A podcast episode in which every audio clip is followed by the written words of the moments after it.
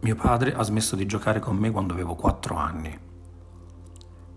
È successo perché un giorno, mentre giocavamo alla lotta, gli ho dato un pugno. L'esperienza affettiva di mio padre non poteva concedergli nient'altro che quello. La stessa esperienza affettiva gli imponeva di pensare a me come un idiota. Quando ne ebbi consapevolezza non fu un grosso problema, avevo già imparato ad ignorare i miei da un bel po'. Mia madre è venuta a vedermi soltanto una volta a teatro e perché sapeva che c'era un famoso attore in platea. Mio padre è venuto a vederne tre. La prima volta venne grazie a mio fratello, approfittò di un momento di distrazione di mio padre e lo portò a Roma in un teatro abbastanza famoso. Il teatro era pieno. Mio padre si sedette in platea a fianco a mio fratello e cominciò a guardare tutta quella gente. Si guardava attorno, guardava tutte quelle persone dell'arma bene, poi si volta a mio fratello e gli dice ma chi ci sta stasera qua? E mio fratello rispose Enzo papà. Si guardò ancora per un po' attorno e poi chiese sì vabbè ma chi ci sta insieme a tuo fratello qua? E mio fratello Giancarlo, eh, nessuno papà, c'è Enzo col suo gruppo. Allora lui aspettò, fece una lunga pausa, tirò via uno dei suoi famosi sospiri, poi alla fine non ce la fece più e disse, e tutta sta gente è venuta a vedere tuo fratello? Era la mia serata. Io quella sera l'avrei colpito io quella sera mi sarei vendicato di un lunghissimo periodo di indifferenza subita. Ero cattivissimo, determinato. Riuscivo addirittura a vedere dove era seduto mentre ballavo sul palcoscenico. Lo guardavo in faccia.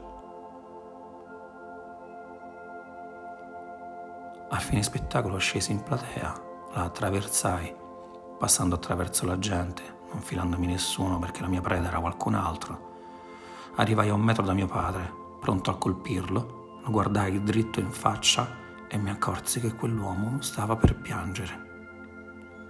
E allora mi preoccupai più che altro per la brutta figura che poteva farmi fare.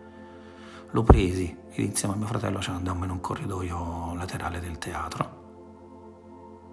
E lì mio padre pianse tutto il tempo, senza dire una parola. L'unica cosa che riusciva ad emettere era un suono che suonava un po'... Eh, eh, eh. Quella sera la danza aveva aperto una porta davanti a me e mio padre e io sapevo che prima o poi avremmo dovuto attraversarla. Dopo non successe praticamente nulla, la vita è andata avanti, così ci siamo scambiati qualche sguardo, ma senza dirci niente.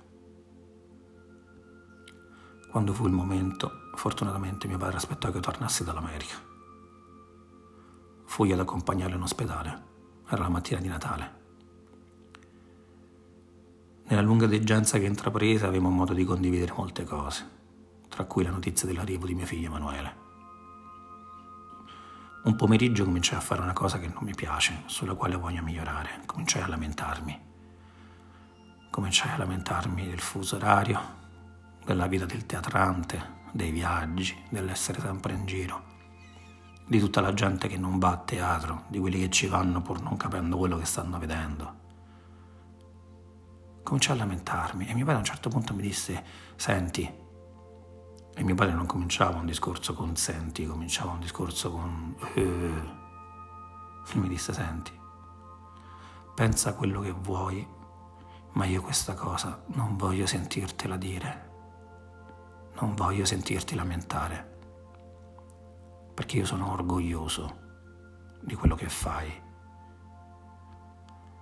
E se non era per la danza, non ti avrei mai conosciuto. Dopo più di vent'anni di danza, quel vecchio in un letto di ospedale mi aveva dato una lezione unica. Gli ultimi giorni lo portarono in terapia intensiva. gli misero una maschera che cercava di spingere più ossigeno possibile nei polmoni. Io capii che quello era il momento di attraversare quella porta, altrimenti non avremmo avuto più tempo. Allora misi il mio cappellino verde, la mia mascherina verde,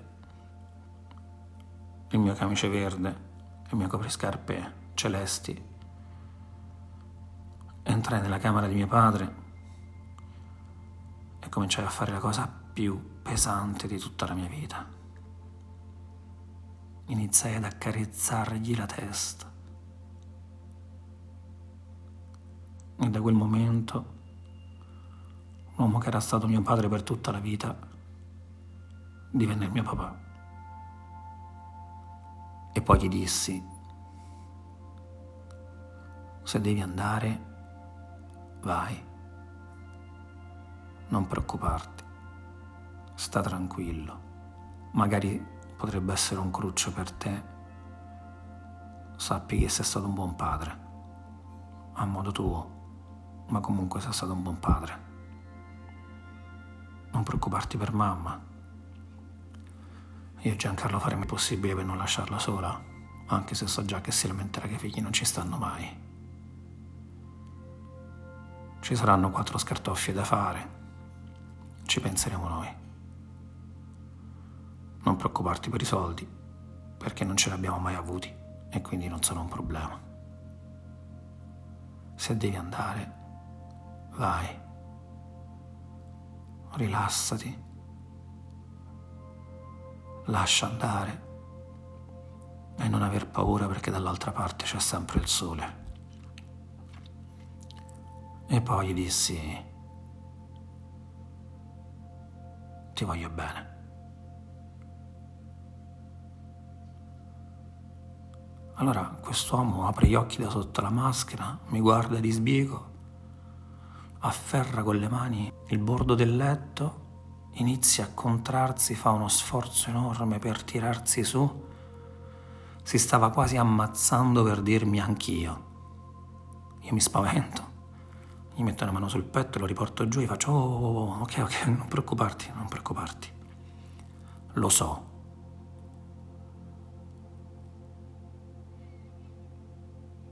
Quelle furono le ultime parole che mio padre non mi ha detto. L'ho baciato più da morto che da vivo. Letteralmente. L'ho baciato più da morto che da vivo. La prima volta che lo baciai mi accorsi che era ancora caldo. Quindi sapevo che sebbene lui non fosse lì, la morte non era ancora arrivata. E allora ho continuato a baciarlo, a baciarlo, a baciarlo, a baciarlo, a baciarlo, a baciarlo.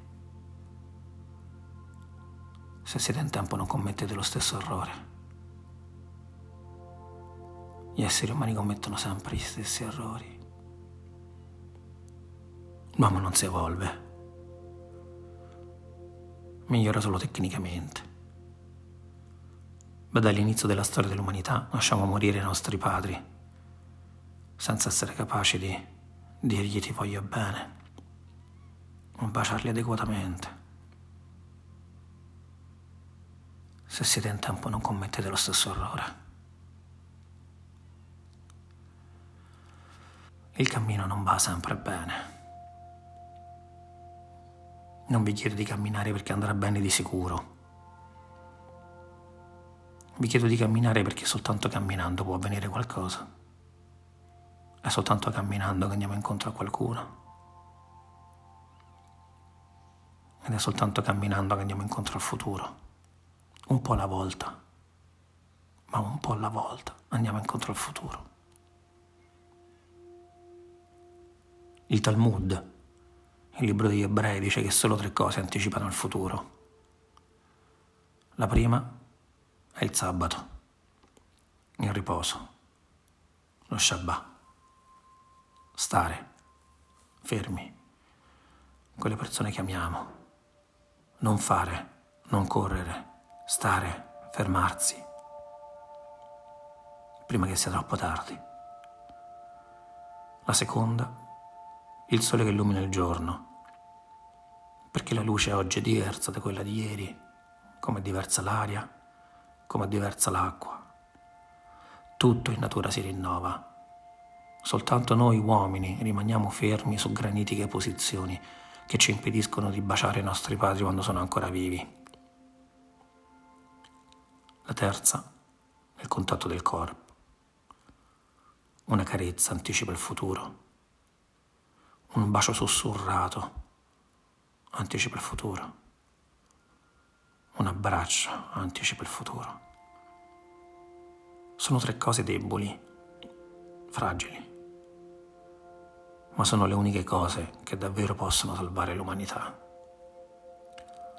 Tutti si torna a terra prima o poi, ma c'è una bella differenza che tipo di terra si torna. Se terra disperata o terra innamorata.